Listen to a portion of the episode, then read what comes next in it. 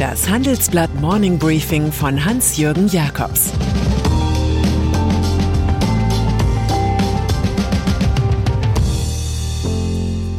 Guten Morgen allerseits. Heute ist Dienstag, der 25. Januar. Und das sind unsere Themen. EU-Experten rebellieren gegen grüne Atomkraft. Mehr Freiheit für BaFin-Chef. Das falsche Zeugnis von Benedikt XVI. Nach einer kurzen Unterbrechung geht es gleich weiter. Bleiben Sie dran. Sie leben Fairness, Kultur und Werte? Zeigen Sie Ihr Engagement als Arbeitgeber und werden Sie Teil der Fair Company Initiative. Mit der Fair Company Initiative zeichnet das Handelsblatt Unternehmen aus, die insbesondere Berufseinsteigern und Young Professionals ein faires, attraktives Arbeitsumfeld bieten. Zu den entscheidenden Werten gehören unter anderem das Engagement für Mitarbeitende, Diversity und Chancengleichheit, Nachhaltigkeit und gesellschaftliche Verantwortung. Erfahren Sie jetzt mehr unter faircompany.de. Ukraine-Krise. Aggression fördert Aggression fördert Aggression. Diese Logik eines jeden Konflikts lässt sich auch an der Causa Ukraine beobachten. Gegen die Umzingelung des Landes durch russische Truppen lässt US-Präsident Joe Biden nun 8500 Soldaten in erhöhte Bereitschaft versetzen. Notfalls sollen sie aus den USA rasch nach Europa kommandiert werden. Gestern Abend stimmte sich Biden in einer Videokonferenz mit Verbündeten ab. Dazu geschaltet waren Olaf Scholz, Emmanuel Macron, Boris Johnson, NATO-Generalsekretär Jens Stoltenberg und EU-Chefin Ursula von der Leyen.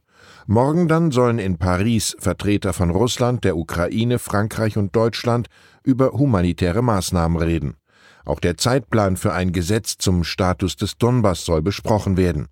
Einig ist sich das westliche Lager nicht. Die Europäische Union sieht derzeit keinen Anlass, Botschaftspersonal zur Ausreise aus Kiew zu drängen. Die USA, Großbritannien und Australien haben just das getan. Unterdessen wirft Russland den USA und der NATO Hysterie sowie einen gefährlichen Eskalationskurs vor.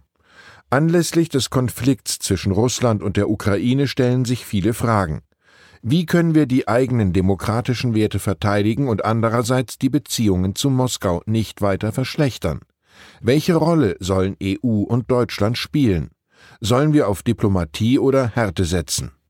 Schreiben Sie uns Ihre Meinung in fünf Sätzen an forum.handelsblatt.com. Ausgewählte Beiträge veröffentlichen wir mit Namensnennung am Donnerstag gedruckt und online. Kernkraft. Ursula von der Leyen hat ihre Aufgabe an der Spitze der EU-Kommission maßgeblich dem französischen Staatspräsidenten Emmanuel Macron zu verdanken. Der dürfte sich nun gefreut haben, als von der Leyen neben Gas die in Frankreich populäre Atomkraft als nachhaltig eingestuft hat. In der sogenannten Taxonomie soll demnächst dann final fixiert werden, welche Investitionen grün sind. Nun schlägt ausgerechnet die von der EU-Kommission installierte Expertenrunde Plattform für nachhaltige Finanzen Alarm wegen Brüssels Gas- und Atomplänen. Kernkraftwerke seien eine Belastung für Gewässer. Außerdem gebe es keine Kreislaufwirtschaft, weil Atommüll nicht wiederzuverwerten sei. Zudem will die Runde den Grenzwert für Emissionen von Gaskraftwerken auf 100 Gramm CO2 pro Kilowattstunde abgesenkt sehen. Die EU dachte eher an 270 Gramm. Der Experte Sébastien Gordinot von der Umweltschutzorganisation WWF mahnt, die Kommission müsse auf die Wissenschaft hören. Ihren Versuch, Gas- und Kernenergie grün zu waschen, müsse die Kommission aufgeben. BaFin. Im Skandal um den pulverisierten Ex-DAX-Konzern Wirecard hatte die Finanzaufsicht BaFin den Eindruck eines Minderleisters gemacht.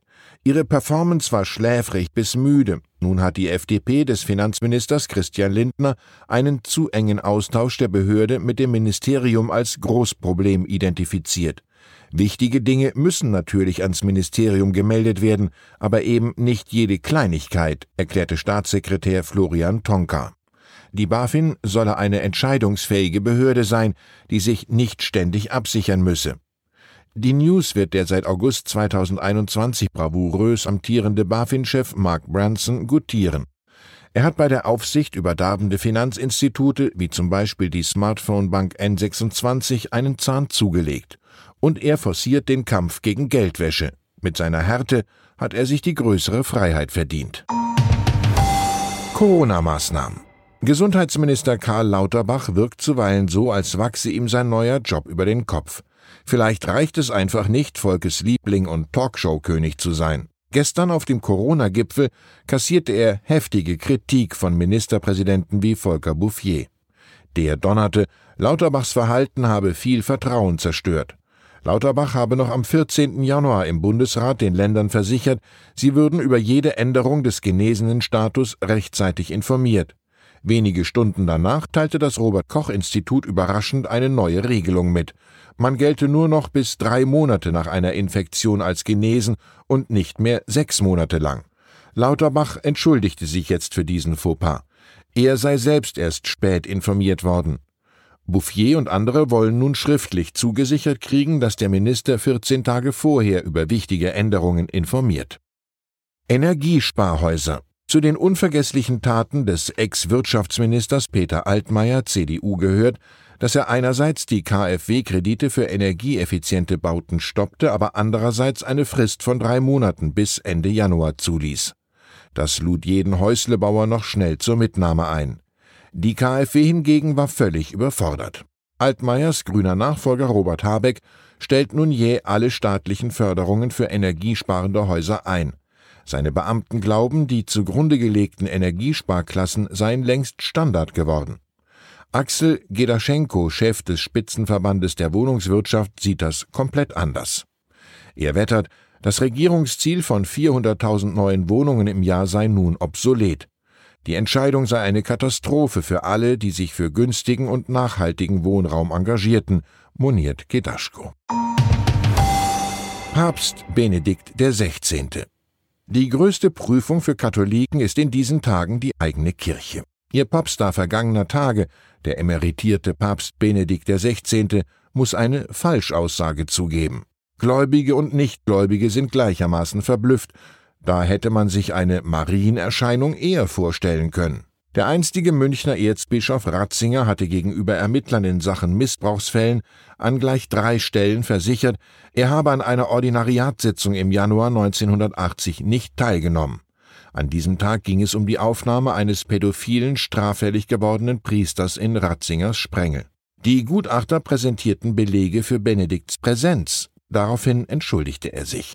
Nichts sei aus böser Absicht heraus geschehen, so der Ex-Papst. Alles sei nur die Folge eines Versehens bei der redaktionellen Bearbeitung seiner Stellungnahme. Das ist der klassische Fall für eine Ohrenbeichte.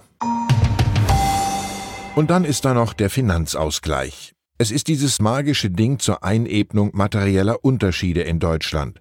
Hierbei wurden 2021 rund 17 Milliarden Euro umverteilt. Das meiste kam mit 9 Milliarden vom vermögenden Bayern. Nach den anderen Geberländern Baden-Württemberg, Hamburg und Hessen taucht in der Liga nun auch Rheinland-Pfalz auf. Das Land ist durch die sagenhaften Gewinne und Gewerbesteuern von BioNTech in Mainz in den Club der Reichen aufgestiegen. Nordrhein-Westfalen hingegen gibt nicht mehr, sondern erhält 200 Millionen. Wer das größte Empfängerland ist, natürlich Berlin mit 3,6 Milliarden Euro. Die arm aber sexy Hauptstadt fordert ihren Tribut. Oscar Wilde hätte das gefallen. Er sagte, das Durchschnittliche gibt der Welt ihren Bestand, das Außergewöhnliche gibt ihr ihren Wert. Ich wünsche Ihnen einen außergewöhnlichen Tag, auch wenn niemand für Sie einen Finanzausgleich macht. Es grüßt Sie herzlich Ihr Hans-Jürgen Jakobs. Das war das Handelsblatt Morning Briefing von Hans-Jürgen Jakobs, gesprochen von Peter Hofmann. Die Welt steht vor gewaltigen Herausforderungen. Zum einen die Energiewende voranzutreiben und gleichzeitig den Klimawandel einzudämmen. Und auch der Energieträger Wasserstoff gewinnt weltweit immer mehr an Bedeutung. Doch wie geht es weiter?